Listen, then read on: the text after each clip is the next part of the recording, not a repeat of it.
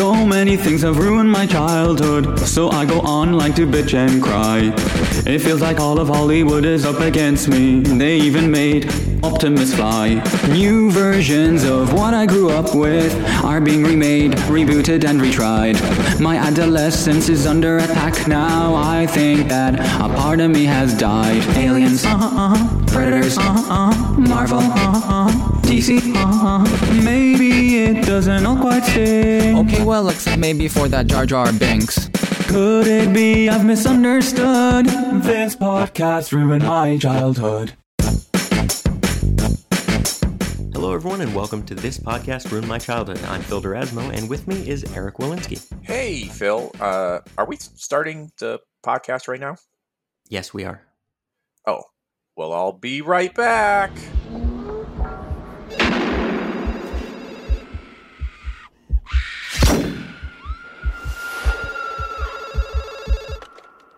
Hello?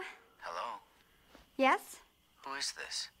Mm, who are you trying to reach? What number is this? What number are you trying to reach? I don't know. Well, I think you have the wrong number. Do I? It happens. Take it easy. Uh, hello? Why don't you want to talk to me? Who is this? You tell me your name, I'll tell you mine. I don't think so. What's that noise? Popcorn. You making popcorn? Uh-huh. I only eat popcorn at the movies. Well, I'm getting ready to watch a video. Really? What? Oh, just some scary movie. You like scary movies? Uh-huh.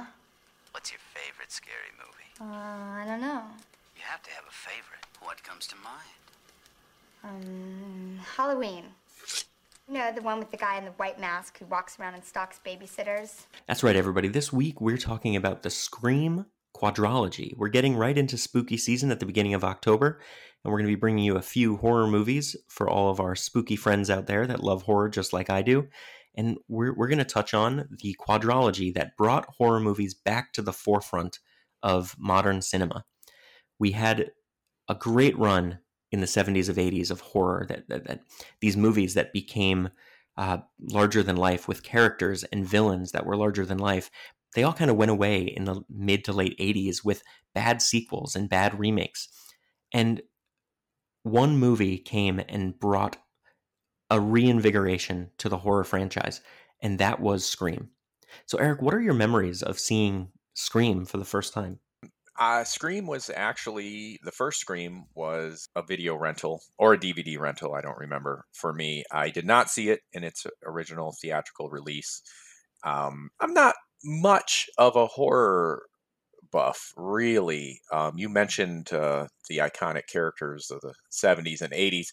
I've seen like the first Friday the thirteenth. I saw the first Nightmare on Elm Street, but uh, yeah, I'll be honest. Freddy Freddy Krueger freaks me out. So I, uh, I I I watched like parts of Uh, Nightmare on Elm Street two, like with, uh, you know, my hand in front of my face with the, you know, the the scissor eyes where I could just close mm. the blinds real quick. And uh, and I watched parts of uh, three that way. Um, yeah, I just uh, as a child, uh, scary movies, just my imagination was so overactive that I, I couldn't uh, I couldn't watch a horror film and not have that sit with me for forever. But uh, but Scream, of course, being a different sort of film, not with a, a monster, um, you know, Ghostface, of course, but with no real like uh, supernatural kind of creepy creature like that. And uh, being almost uh, not even being almost being a a fresh take, you know, on the on the horror genre, even, you know, going into meta territory and calling it all out. Mm-hmm. I really enjoyed Scream. Didn't really get me inspired to watch any more horror, really, but uh, but I do like the the the kind of campy fun of the Scream quadrology. Yeah, I I love it. It's the same for me. It was a rental. I was fourteen when this came out, so I was just getting into horror movies. Uh, so this was like a fresh new horror movie that I had seen um, because yeah, I had seen other horror movies as rentals um, on the small screen at friends' houses because I, I wasn't necessarily allowed to watch them, but it, at friends' sleepovers, as I always say, I, I catch I would catch these movies. And Friday the thirteenth was one of the first that I'd ever seen. The original Halloween, I think, was the first horror movie I ever saw, and Friday the thirteenth, and I just fell in love with those characters and th- those villains. And yeah, they were unsettling to me, but something about watching a horror movie made me like that feeling of being unsettled. And so when a new fresh take for an audience around my age came out, I I couldn't get enough of it, and I was so happy. Um, so I said I was fourteen. I was actually fifteen. So this came out in ninety-six. I was fifteen when it came out. I I don't I, I truly don't think I saw it in the theater, because I do think that I was maybe still just a little too young, but I know I saw it on video, and I, I know that I saw Scream two in the theater for sure. Um, and it, my love of this franchise was born with this film, and and lived on into Scream two. And a couple years later, I kind of took a dip with Scream three, which we'll talk about in a bit, uh, but then was reinvigorated with the reboot meta style of Scream four. So um, yeah, it, it was just, I loved that they took the horror genre, the the villain, the evil creature kind of aspect of it, and turned it on its head, and really made made what what happened in this film as if it were happening in real life. Where a lot of those other movies, you know, it are tongue in cheek and they're made to just be scary. This one took that and took the tongue in cheek to another level by being meta. And it was uh, very exciting and very refreshing. And like I said, it reinvigorated the horror franchise. And after Scream, we saw tons of both copycat and original horror movies start being made. Um, one of the most well-known right after Scream was I Know What You Did Last Summer, which is another great, in my opinion, great horror film of the mid-nineties. Oh, I saw that one too. I did see that one. See, I'm okay. I'm okay with more of a suspenseful horror film and not just a Freddy Krueger monster type. Though that that just that just gets me. But yeah, I saw I Know What You Did Last Summer, and I really enjoyed that one. Mm-hmm. So this movie and and all of the movies in the series are directed by one of the masters of horror, which is Wes Craven. And you know, I can't say enough about what Wes Craven has done for horror movies in general. He brought us Nightmare on Elm Street. He brought us The Last House on the Left, which is one of the original horror movies in the early seventies. And he also brought us the remake of Last House on the Left, which is so interesting that he not only wrote and directed the original, but he wrote and directed the, the remake, which is cool. Uh, which makes him kind of the perfect person to do a meta version of horror movies. Mm-hmm. Because he is so ingrained in horror that he can look at it from the lens outside of, of what he does. And, and I just think it's so cool that he was able to bring this to all of us before he died. You know, he, he created this wonderful series and, and gave it to the world, all four of the Scream movies, before he passed away in twenty fifteen. Eric, what, do you, what are your memories of the, the rest of the series? Like I said, I watched the first one. I really enjoyed it. It was uh, it was fun. I, I liked the the take on the horror film. Scream two, I did see that one in the theaters. And uh, that one I thought was fun. And I liked then that they were doing the rules now for the, you know, the second film. Well, you know, the kill's got to be bigger. This has to happen. That has to happen. And then, of course... Um, you know, leading into Scream three. Scream three and Scream four, I actually did not see until a couple weeks ago when we talked about doing this podcast. And see, I thought I had seen three. And I and after I watched three again, I realized I had only seen parts of it.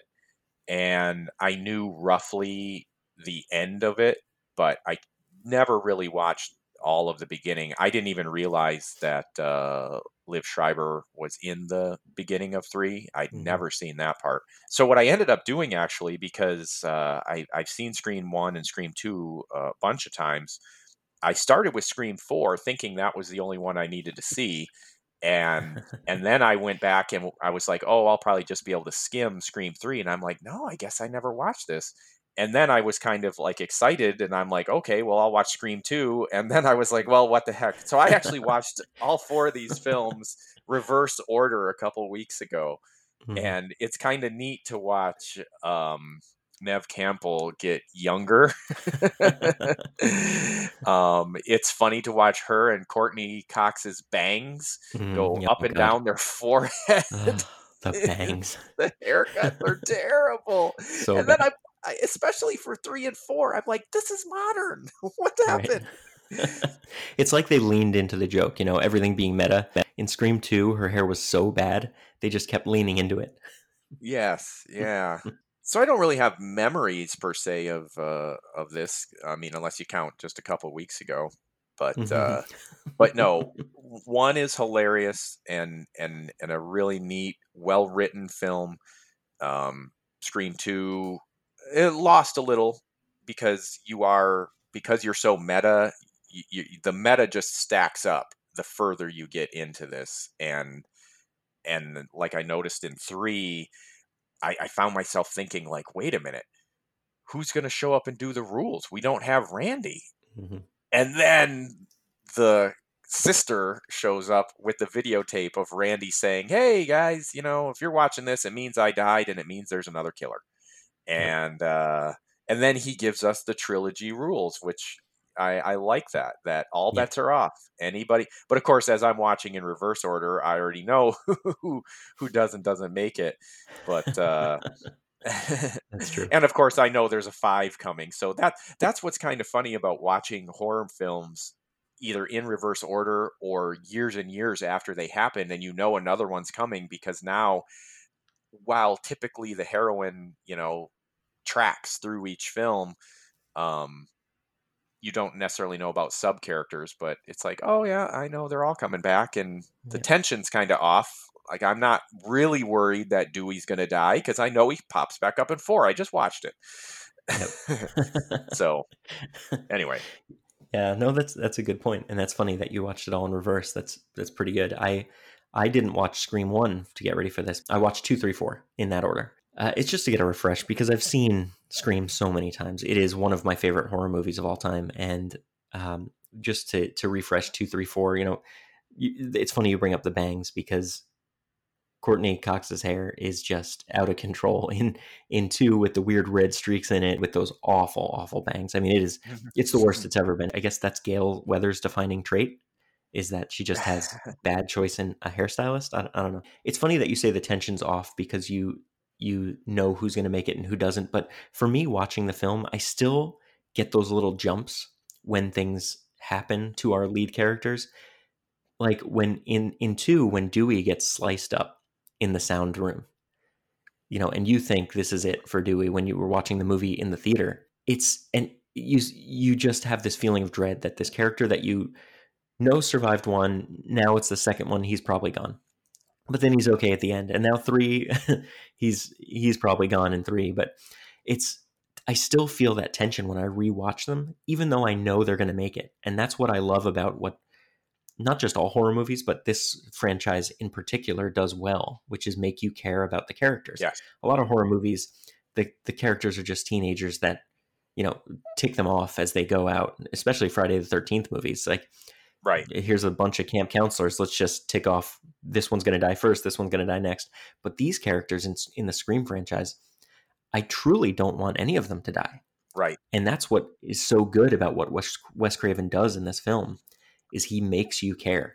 And, and that's what I love about each of these. Even in the first one, which is probably mm-hmm. obviously the closest to a traditional horror movie with a whole cast of teenagers, which ones are going to get it, I still found myself caring about them, even though I, I yeah. barely knew them at that point. But as the franchise went on, yes, you're, you're caring now. You're like, oh, everybody except those two are back. And you know, oh, who's going, oh no. Like when Randy died, yep. Randy. Oh, oh man. man, that was, but it, it, when you talk about jumps, that really got me in the theater. That really, when he yanked him into the van, I was like, oh, no. And then the guys with the boom boxes come by and, oh, yep, they yep. can't hear the struggle or the shrieking. And and I was like, oh, man. And Randy dying was probably the definitive moment for me in in the whole of all these movies, because it's like, no, he was the he was the guru. He knew what was going on and he's yep. gone. oh yeah. no, who's going to guide us? And that's why even in three, I'm I'm realizing, I'm like, there's no Randy. Who's going to guide us? And I was like, oh, that was beautiful the way they did that. Yeah, and it's funny. They, they had him dressed like he was in that in two. Yes. Because he filmed it while that was happening. Yes. You know, it's it's just so, it was so smart. But you're right. Randy, Randy going, it's the worst thing that happened in any of the films. Because not just that he was the guru, but he was the character that a lot of people like myself identified with. You know, he was the film nerd. He was the he was the dork that wanted the girl. You know, he was the one that we could identify with in this world. For those of us that were big film buffs, big horror buffs, and kind of the geek that always wanted the girl out of their league. You know, that was that was me in high school. So seeing Randy die in two, like, oh man, it's it was heartbreaking. Absolutely heartbreaking. So speaking of Jamie Kennedy, uh, briefly, Jamie Kennedy actually was sort of floundering around Hollywood, wasn't getting anything. And he started uh, working somewhere in sales, realized he was a great salesperson, and then came up with the idea to be his own agent.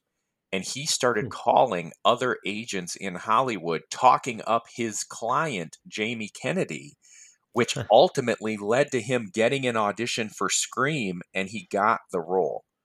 Wow. That's, Look at him. That's Jamie Kennedy basically invented himself. And then from there, he kind of got into the stand-up, and, you know, he obviously made the sequel Scream two, and then uh, Jamie Kennedy Experiment and everything else. So, mm-hmm. But I think that's really interesting.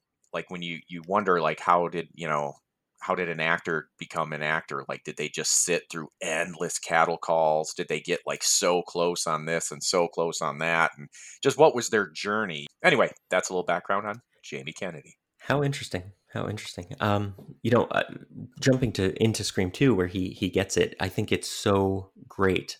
The whole scene is tense. They're, Dewey and, and Gale are looking around for somebody on the phone, and he is walking around the quad. I don't, he should have just stayed where he was. I don't know why he was walking around, but he goes to the van, and the last thing he says is comparing this killer to Billy Loomis.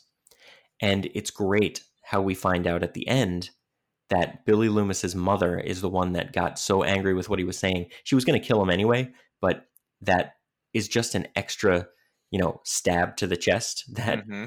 he was talking about Billy, and then she's the one that pulled him in the van and just went to town on him.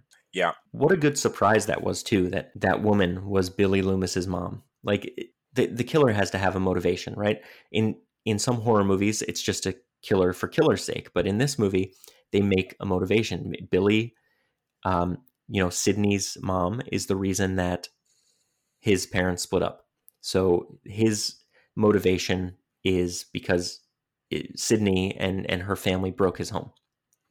And Stu is just the lackey that comes along because of peer pressure. And Stu, you know, Matthew Lillard's character, great, great lines. My mom and dad are going to be so mad at me. It's so, so good. But in Scream two, we get the same kind of thing where the mom is, Billy Loomis's mom is the villain who has the motivation. And then there's Mick, Mickey, who is just the film student, and he is going to blame it all on the movies. And so he has a motivation, but same as Stu, it's just not as fleshed out. And at the end of the movie, we're told by Billy's mom when she tries to kill him, that's stupid. It's, there's no reason for that. That should have, that should be a motivation. Well, um, so here we go, Phil, you broke the ice on mm-hmm. these movies making sense and having motivation and not just killing for killing's sake, mm-hmm. because having like, watched all of these, and maybe even reverse order gave me another little insight into them. Perhaps, I don't know. But for the most part, there is no reason for the mass murdering. As you pointed out, Scream one, Billy's mad because Sydney's mom had an affair with his dad, which made his mom leave. So he wants to kill random people, including the high school principal, because of it. It it leaves a little lack of motivation. And they even talk about motivation at the very end of Scream. Him and Matthew Lillard and, and Neve Campbell are like, well, why? How about because your mom had an affair with my dad, which made my mom leave? How's that for motivation? And I'm like, well, that's motivation for killing Sydney. but it's not really motivation for having killed Matthew Lillard's girlfriend and the high school principal and mm-hmm. Drew Barrymore and her boyfriend.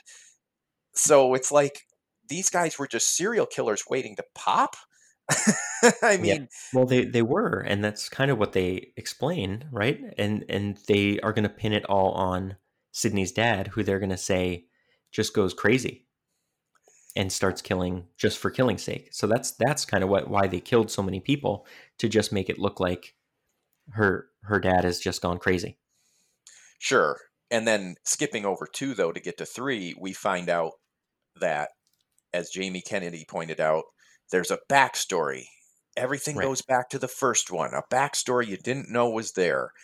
And actually, that line kept me engaged in the movie, because to that point in Scream three, I was like, what are we doing here? What's what's mm-hmm. the point? And then when he said that, I'm like, okay, because Jamie Kennedy told me the rules, I will now allow the rest of this movie to entertain me, because to this point, I'm just like, this is, I don't get it. Why are we yeah. trying to draw out Sydney? Who, what's what's the deal here? So then you find out that that the the killer in the third one, who actually turns out to be Sydney's half-brother from another tryst that her mom had, mm-hmm. went to the town to to say, hi, Mom, I found you. She rejects him. So then he's like, well, you know what I'm going to do? I'm not going to kill you, but I'm going to get these other guys to kill you, because it's a good thing you're having affairs with everybody in town. And then we're going to frame yet another guy. It's like, you got to have a whole like police board, you know, conspiracy theory strings drawn right. to understand why anybody's doing anything that they're doing in, mm-hmm. in these movies. And then of course the motivation, the only one I would probably outright without question understand is Billy Loomis's mom wanting revenge on Sydney. Right. But why kill all those other people who had nothing else to do with it? I mean, Randy didn't, you know, until she, you know, poked him and the subject of Billy Loomis came out, she didn't have any extra reason to kill Randy because he didn't do anything back in the day. And, mm-hmm. you know, why why bring Mickey into it? Why not just go find Sydney and just corner her and pop her, bang, bang? You know, that all the, and I say that only because, and this is when you get into the whole horror genre, mm-hmm. to go down such a long road, she could have been caught at any time. Any one little thing could have gone wrong and she gets busted. Right. Or she gets caught. Or or anything could have happened. And a a, a competent police officer could have actually, you know, shot her at any point or caught her. Yeah, yeah. So, so my point is, I understand the revenge. I just, clearer than any other motivation, but, but I also don't get that she went to such extreme lengths and, and such, mm-hmm. you know. Yeah, I think the whole reason they killed so many people in Scream two was to pay, like, it, it they need to cover up that they're the ones doing it. You know, Mikey wanted to be caught, but Missus Loomis didn't want to be caught. So she wanted to make sure that her motivation uh, was such that everything else that's happening, she can pin it on other people. And then in in three, I I guess Roman just doesn't care if he gets caught or not. He's obviously gonna, you know, blame it on other people, but It's his, Scream three is where I have the biggest problem, because it's just such an outlandish concept. And I, I get the Jamie Kennedy bringing everything back and um, talking about how we're going back to the, the beginning and we're going to learn things about history that we didn't know. But I, I feel like Scream three was oddly cobbled together, and it never feels like a true, complete ending to this franchise. Um, which, yeah. which is why I guess they opened the door and, and are now making more of them, but it just didn't sit right with me. And I, you know, aside from Gale's hair, I just have a couple problems with Scream three. And, and one of being that there's, in my mind, no way Roman could be the only killer doing all of these things that he did. I just, I don't see how he was able to get away with everything. Yeah. That, I thought the same thing. Because there's always been two, because one can't be in one place and one can't be in the other. And then they give you the red herring that he was dead in the coffin. So then you're right. like, oh, he's not even the guy. So it must be the cop. And mm-hmm. I thought they did a good job of, of that. Um, because again, once Jamie Kennedy explained what was happening, um, I was like, okay, I'll allow it, because I was noticing, obviously, like, wow, we're talking about Sydney's mom a lot. And like, it's like, wait a minute, we never knew anything about her. She was just a device to engineer Scream One. Nobody cared about her mom. Her mom had already died. And that was, that was just what, what was the triggering event. And, and now we're learning all this stuff, and now we're getting backstory. And it's sort of, when I talked about sequels, you got too plotty and too complicated. But then when Jamie, in his meta way, brings that point up, that is it an overly complicated backstory? Something you never knew about a character from the first one? I was like, okay. And that's why I said I settled into it at that point, because he flat out said, I get it, guys. You're probably confused going, what?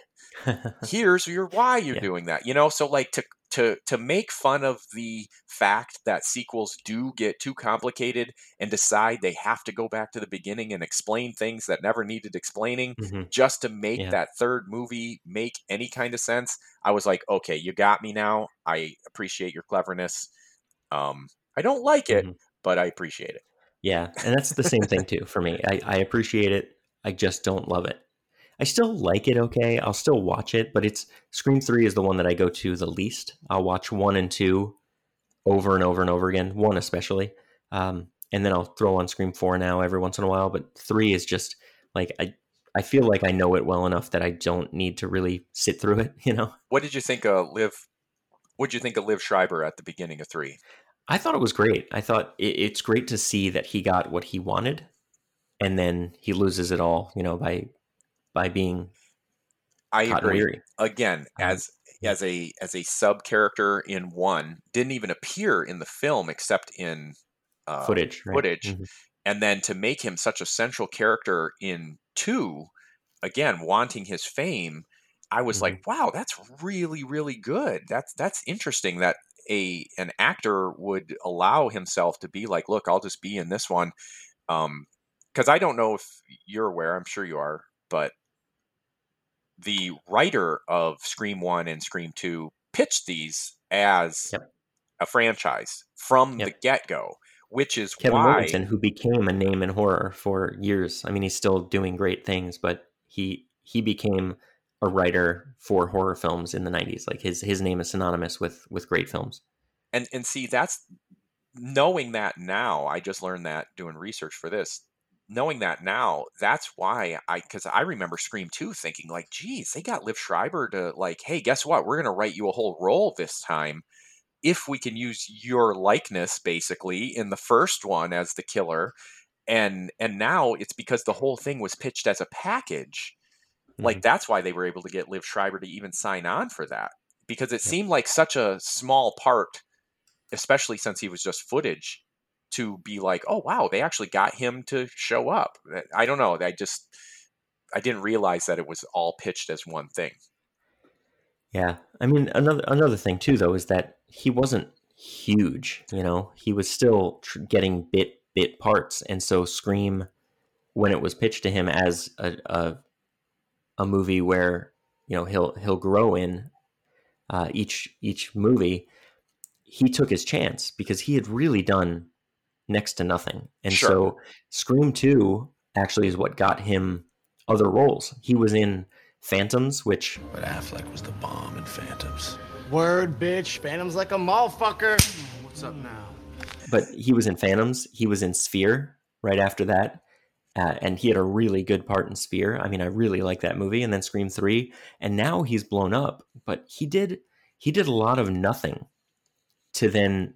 get bigger roles and bigger roles to then, you know, how many years after Scream three, nine, ten years, he becomes Sabretooth? Right. He had a long game to get to where he is now. For sure. Yeah. And I know he wasn't a big actor when he did Scream one. I just not really, again, this is a lot of pre-internet and not getting as much background information on movies and stuff.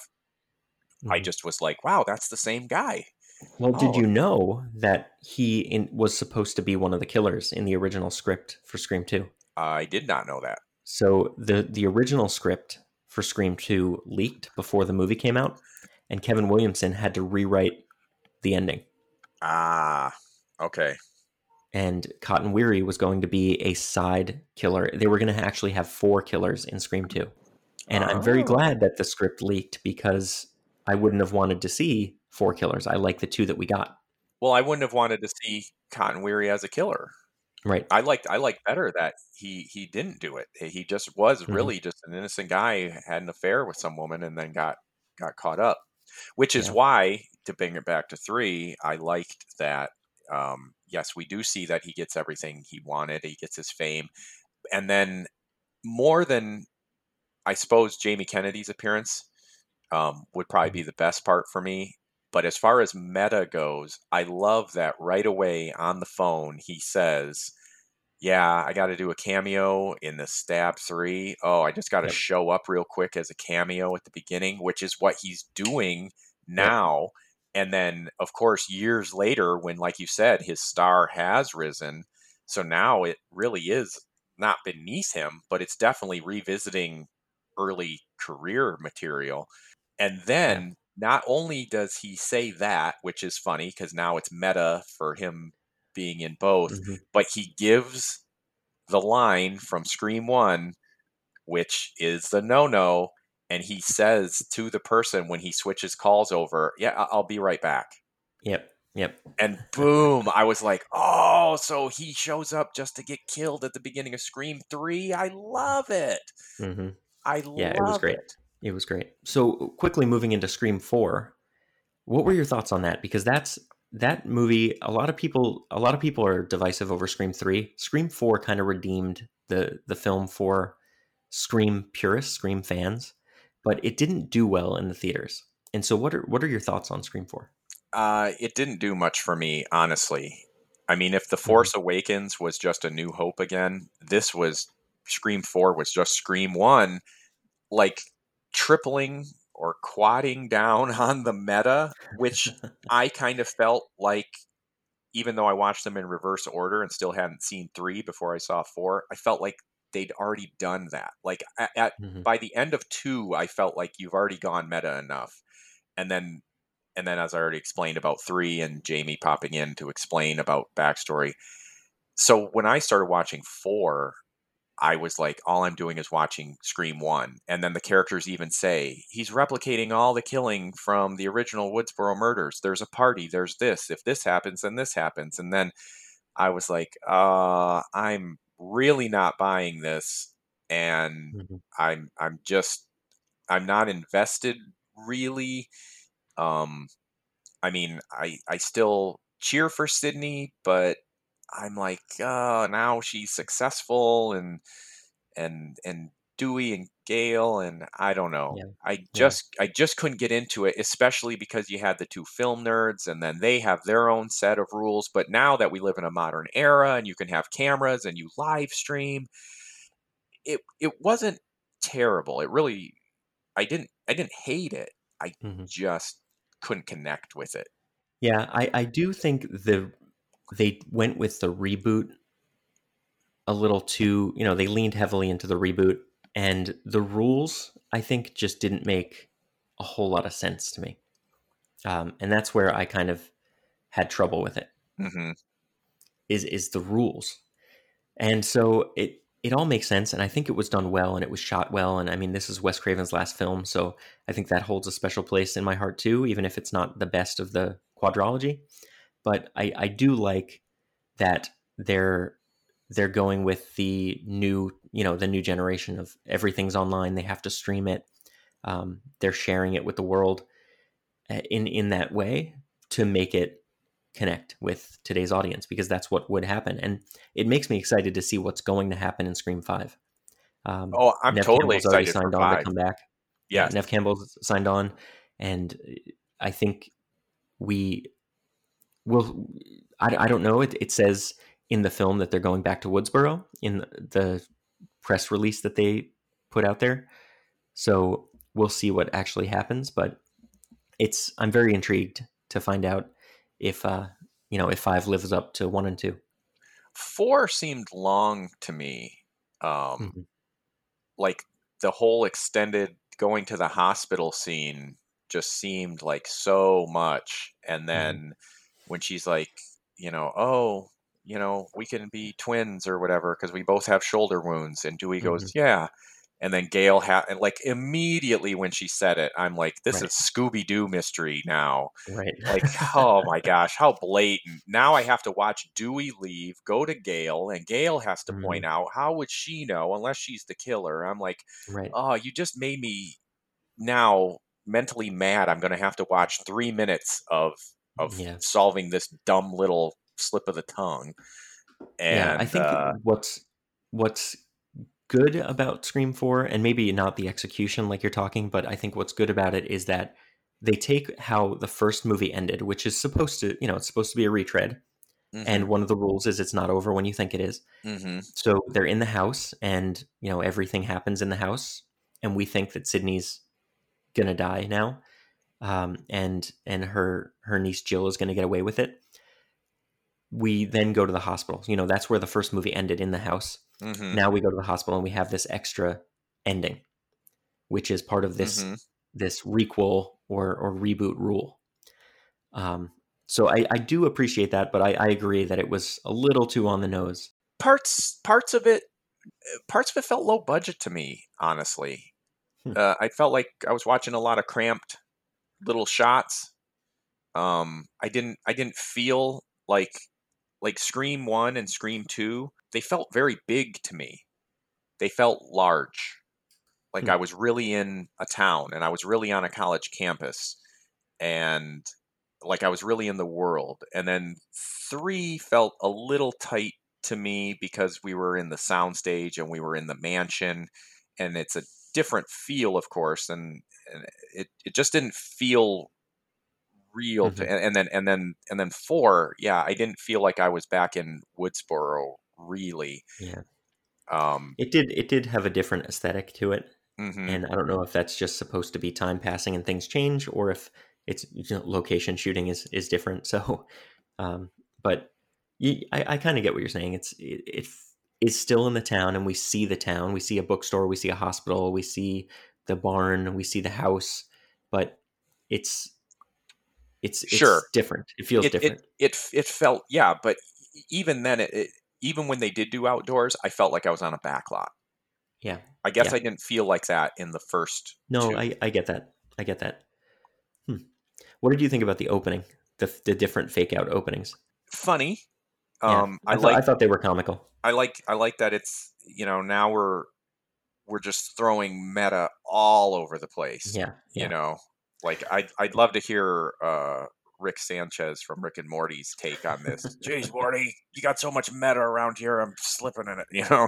Yeah. yeah. But, uh, but yeah, the, that was a neat beginning because then it's now a reboot is a real world remake of a movie that was already camping mm-hmm. real world horror movies, but this is all real for everybody in every, so it's almost like right. Inception. It's a layer of a layer yeah. of a layer of a layer. And then, so it was a great way to set it all up. And then, mm-hmm. and then, uh, and then I just didn't connect really, you know, I think maybe that's part of it. Like I didn't, uh, I didn't really like Sydney's cousin. Um, I, the, the two film guys were just, they, neither one of them popped as their own character as much as they just as much as Randy. Yeah, they were they were Randy surrogates, the two of them together. Yeah. Well, one was Randy, one was Stu, but right. And then, were, yeah, I, I like David Arquette though. I, I thought I thought he was really good. I mean, I always like watching him as Dewey. He's he's fun. Um, right. And and Gale, that was she. You know, Courtney Cox, that was good. So, but again, I don't know. Does that you know make me like?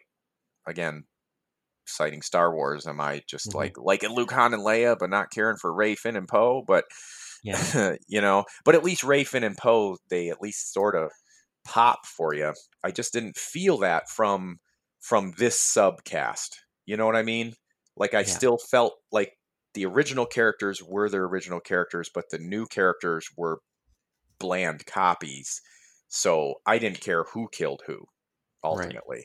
Yeah, I, I hear that. I hear that. I kind of feel the same way. I I like Sydney. I like Gale. I like Dewey. I like how Anthony Anderson gets it in the squad car. Um, and his name in the film, is, he's Officer Perkins. Uh, so his name in the movie is Anthony, Anthony Perkins, Perkins, which is an homage to Psycho. Sure. Which is something that, you know, Billy Loomis uses the line from Psycho. We all go a little mad sometimes in, in the original Scream. Mm-hmm. So I like all the callbacks. I like all the fun horror um, ties that they build. But it's just, it, you're right. It's not the same as the first movie. And I don't know that we'll ever capture something like Scream one. You can't. So, and, yeah. and, and that's why even Scream two, because it was sold as a franchise, as a package, I almost see Scream two as Scream one Part two. Mm-hmm. And, yeah. and, and that, they, they are they just almost, so good together. They, they are so good together. And then, and then three, yeah, you got to round out your trilogy, but yeah. I don't know, just didn't quite do it. So just to sum up my overall thoughts on the Scream quadrology here, just a few little points that that didn't get mentioned but are uh, kind of standouts for me. Scream one, I love when Henry Winkler opens the door looking for the noise, and there's the old man dressed up like Freddy Krueger as the janitor, and he just looks up and goes, huh? And Henry Winkler goes, oh, not not you, Fred. That was hysterical to me, because again, mm-hmm. it's another layer of meta. And yeah. uh, you've got Freddy Krueger, played by Wes Craven, the creator of The Nightmare on Elm Street. So it's even more meta that the actor playing the guy who looks like the monster from the other movie is the guy who made him. So yeah. um, I love that. Uh, Scream two, we talked about that scene on the quad where Jamie Kennedy gets killed. And I'll tell you, Phil, this is my number one scariest thing about horror movies for me. Is when people are getting murdered in the daylight, mm. because that means yeah. the monster has broken free of the confines of night, and anything can happen at any time, because traditionally you feel safe during the day. That's when you take a break from the killing and the murdering and everything's all right. It's daytime. Nothing happens during the daytime. And Jamie gets it in broad daylight, and it's like, ooh, not only is nobody safe, nobody's safe no time. you you right. don't get your rest. Like, like of course, vampires, right? You get a break from vampires for twelve hours or so.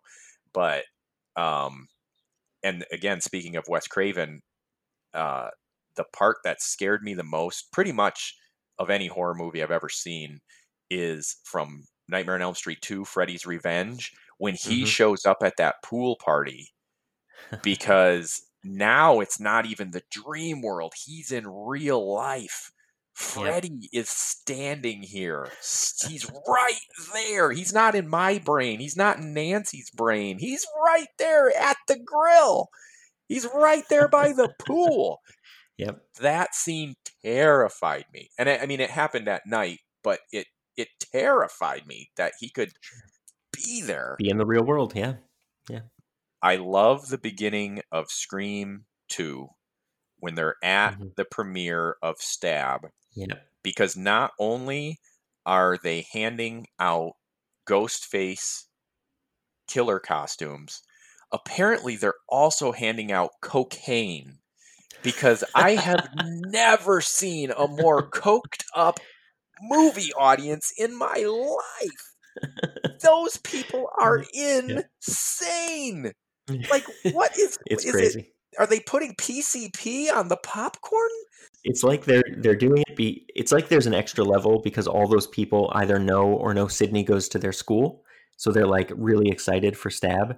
But the way that they're acting, I mean, I would have left that theater. I would have gone to see Sandra Bullock or whatever whatever they're talking about, because there's no way I want to watch a movie when the theater acts like that. No. I never would have stayed. I would have been gone. I would have been like, what is wrong with you?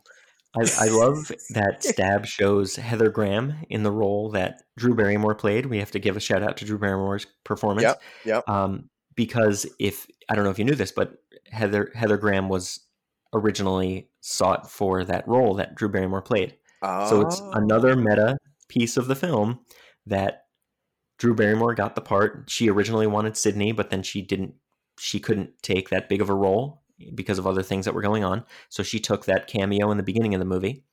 and then who another person that was going for that plays that character in the second movie, showing the first. I mean, it's just so meta. Everything's great. Sure. I, I love it. I love it. And speaking of that, I like Jada Pinkett. I mm-hmm. This is when she says, "Why she got to be naked? Why she got to do that?" Yep. And then they call that back in Scream three when Jenny McCarthy is talking to Roman, or she thinks it's Roman, and says, mm-hmm. "Why do I got to be naked? Well, why do I got to be coming out of the shower naked?"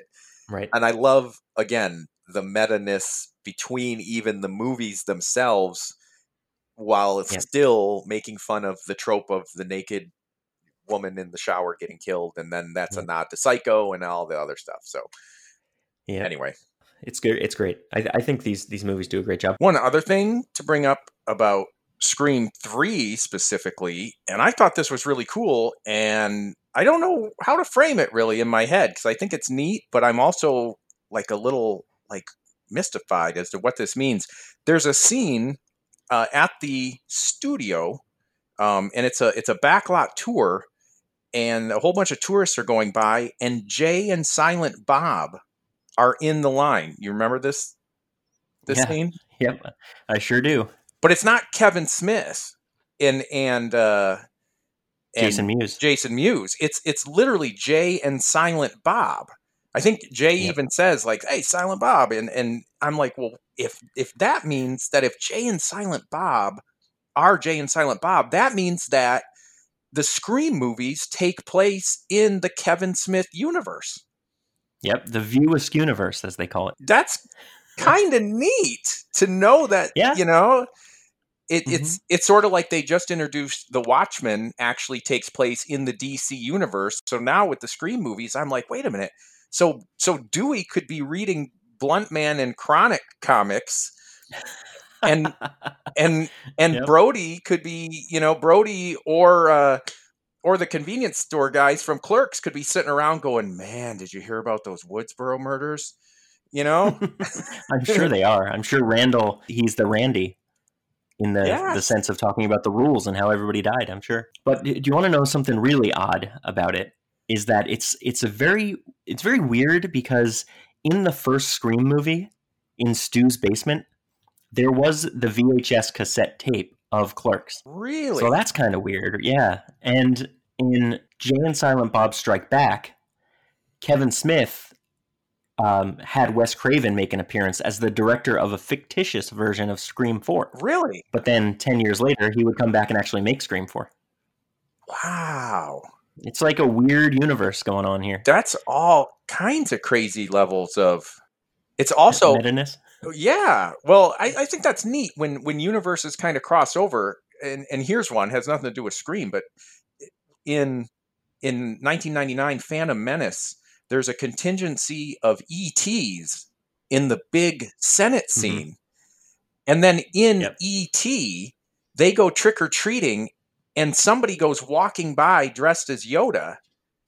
And E T is like, ooh, ooh, ooh, and goes a little... Is it because he's like, "Hey, I know him from HoloVids. That's that's that that's Probably. that Jedi." And and he's like, "He can get me home," but then the kids are like, "No, no, no, no, no, no, no. He, get away, you know." I don't know. I just it's funny how that crosses over like that. But yeah, I thought that was pretty cool. I did not yeah. I did not realize I was going to get a Jay and Silent Bob kind of meta experience there. Yeah. Yeah, it's so so weird. I I love though that Kevin Smith and Jason Mewes were in Scream three, and then they made Wes Craven do a cameo filming Scream four when they were doing all of those horrible movie mm-hmm. scenes when they were running through the, the studio. So it's just funny because they, at that time, tongue in cheek, they were like, this is never going to happen. Mm-hmm. And they made you know, Scream four, one of those movies, uh, Good Will Hunting two, Hunting Season was yes. in that. Yes. Oh, um, that's right. So yeah. They, They kept running through different movies that were tongue-in-cheek bad, and it's funny that we actually made they actually made Scream four. Wow! I'm just still waiting for Good Will Hunting two, Hunting Season. Yeah. As another callback to their cameo in Scream three, Kevin Smith included a copy of Scream three in a scene during Jersey Girl. Wow!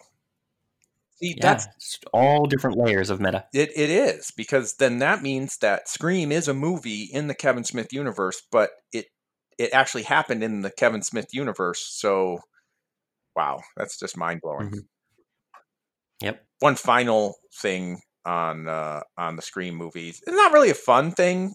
Um, it's just something I noticed, and and I think it just kind of stands out even even more so today. A very, very, very white cast in all the Scream movies. Like, yeah. like almost glaringly noticeable now that there are no black people. I mean, very few, very few. And right. And you and you could And it's really any person of color. You, well, exactly. Yeah. And and you could have easily made anybody any race you wanted to make them. There was no real reason to go that way. And I'm not saying that there was anything nefarious behind it. I'm just, I'm just saying, just something I noticed.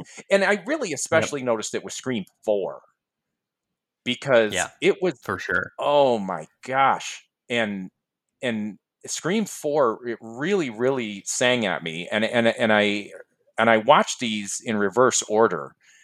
And Scream four, obviously, is the newer, more modern Scream movie. And you would have thought mm-hmm. that when that was made, there would have been a little bit more diversity included. No, I mean, still, though, that, that was nine years ago. And so even it being nine years ago, it's it's still glaringly whitewashed. Anthony Anderson is the only cast member, and they even make a joke about him being black. Right. Which seems really weird in in the yep. fact that, you know, they're they're sort of camping the horror genre, and and yet there's no reason that you couldn't have included more diversity in it. Right.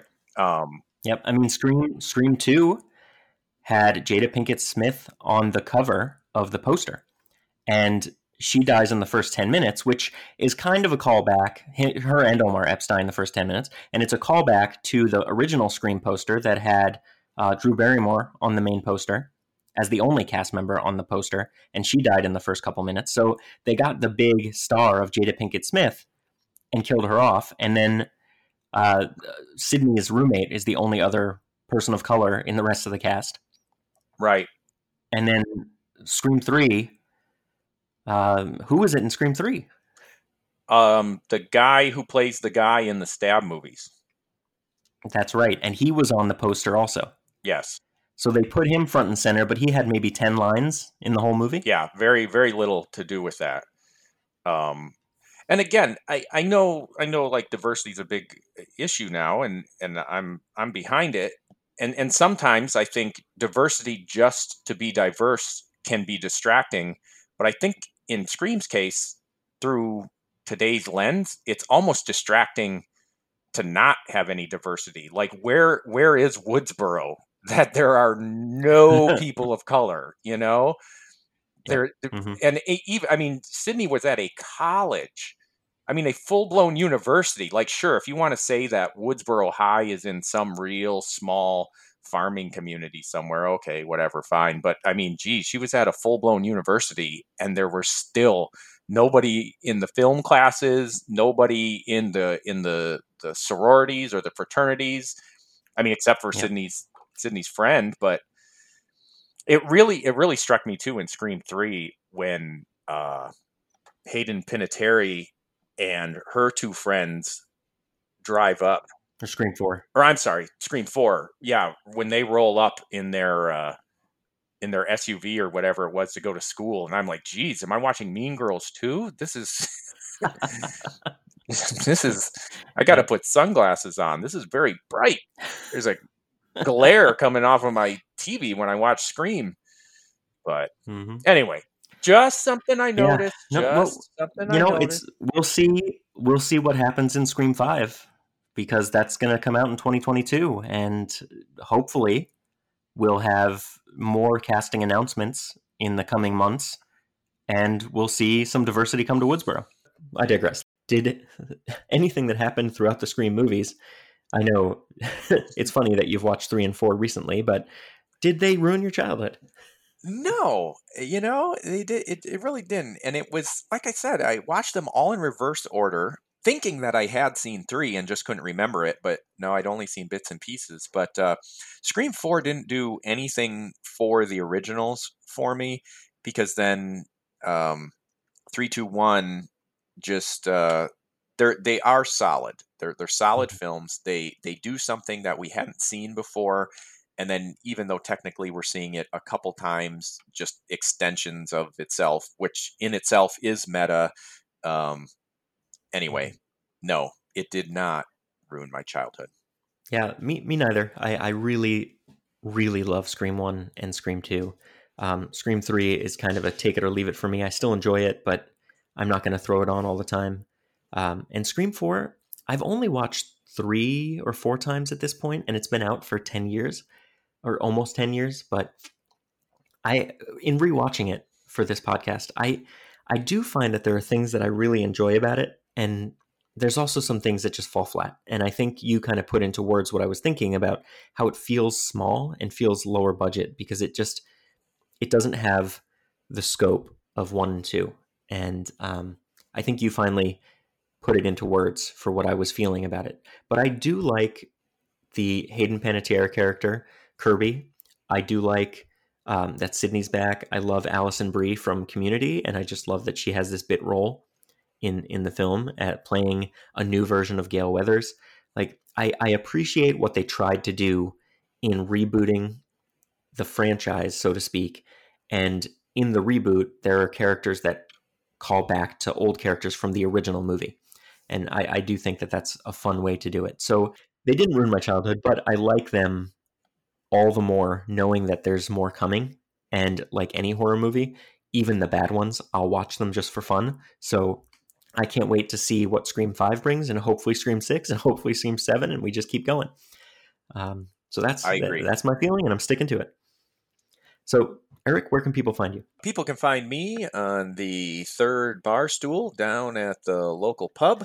I will be there from five to seven, and then again from ten to one a.m. Uh, you can also find me on Instagram at Eric underscore Walinsky. Very nice. I'll see you at the bar. Uh, you can find me on Instagram, Twitter, and TikTok at Phildimo, F I L D I M O. Also follow this podcast, Ruined My Childhood, at Podcast Ruined. And we hope that this look back at the Scream quadrology didn't ruin your childhood. Could it be I've misunderstood? This podcast ruined my childhood. You don't know the rules? I have an aneurysm, why don't you? There are certain rules that one must abide by in order to successfully survive a horror movie. For instance, number one, you can never have sex. No, no, no. Big no-no, big no-no. I'm a dead man. Sex equals death, okay? Number two, you can never drink or do drugs. No, the sin factor. It's a sin. It's an extension of number one. And number three, never, ever, ever, under any circumstances, say, I'll be right back. Because you won't be back. I'm getting another beer. You want one? Yeah, sure. I'll be right back. Oh. You see, you push the laws and you end up dead. Okay, I'll see you in the kitchen with a knife. Okay, let's get down to business. The way I see it, someone's out to make a sequel. You know, cash in on all the movie murder hoopla. So it's our job to observe the rules of the sequel. Number one. The body count is always bigger. Number two, the death scenes are always much more elaborate. More blood, more gore. Carnage, candy. Your core audience just expects it. And number three, if you want your sequel to become a franchise, never, ever... How do we find the killer, Randy? That's what I want to know. If this killer does come back, and he's for real, there are a few things that you got to remember. Is this simply another sequel? Well, if it is, same rules apply. But here's the critical thing. If you find yourself dealing with an unexpected backstory and a preponderance of exposition, then the sequel rules do not apply, because you are not dealing with a sequel. You are dealing with the concluding chapter of a trilogy. Trilogy. That's right. It's a rarity in the horror field, but it does exist. And it is a force to be reckoned with, because true trilogies are all about going back to the beginning and discovering something that wasn't true from the get-go. Godfather, Jedi, all revealed something that we thought was true that wasn't true. So if it is a trilogy you are dealing with, here are some super trilogy rules. One, you got a killer who's going to be superhuman. Stabbing him won't work. Shooting him won't work. Basically, in the third one, you got to cryogenically freeze his head, decapitate him, or blow him up. Number two, anyone, including the main character, can die. This means you, Sid. I'm sorry. It's the final chapter. It could be fucking Reservoir Dogs by the time this thing is through. Number three, the past will come back to bite you in the ass. Whatever you think you know about the past, forget it. The past is not at rest. Any sins you think were committed in the past are about to break out and destroy you. So in closing, let me say, good luck, Godspeed, and for some of you, I'll see you soon. Like, they are freaking nuts. I was laughing yeah. so hard watching that, because I remember, like, oh yeah, it's the big premiere. But then I'm like, they're jumping in the lobby going, ha ha ha ha ha. I'm like, yeah. this is it's, like reefer madness.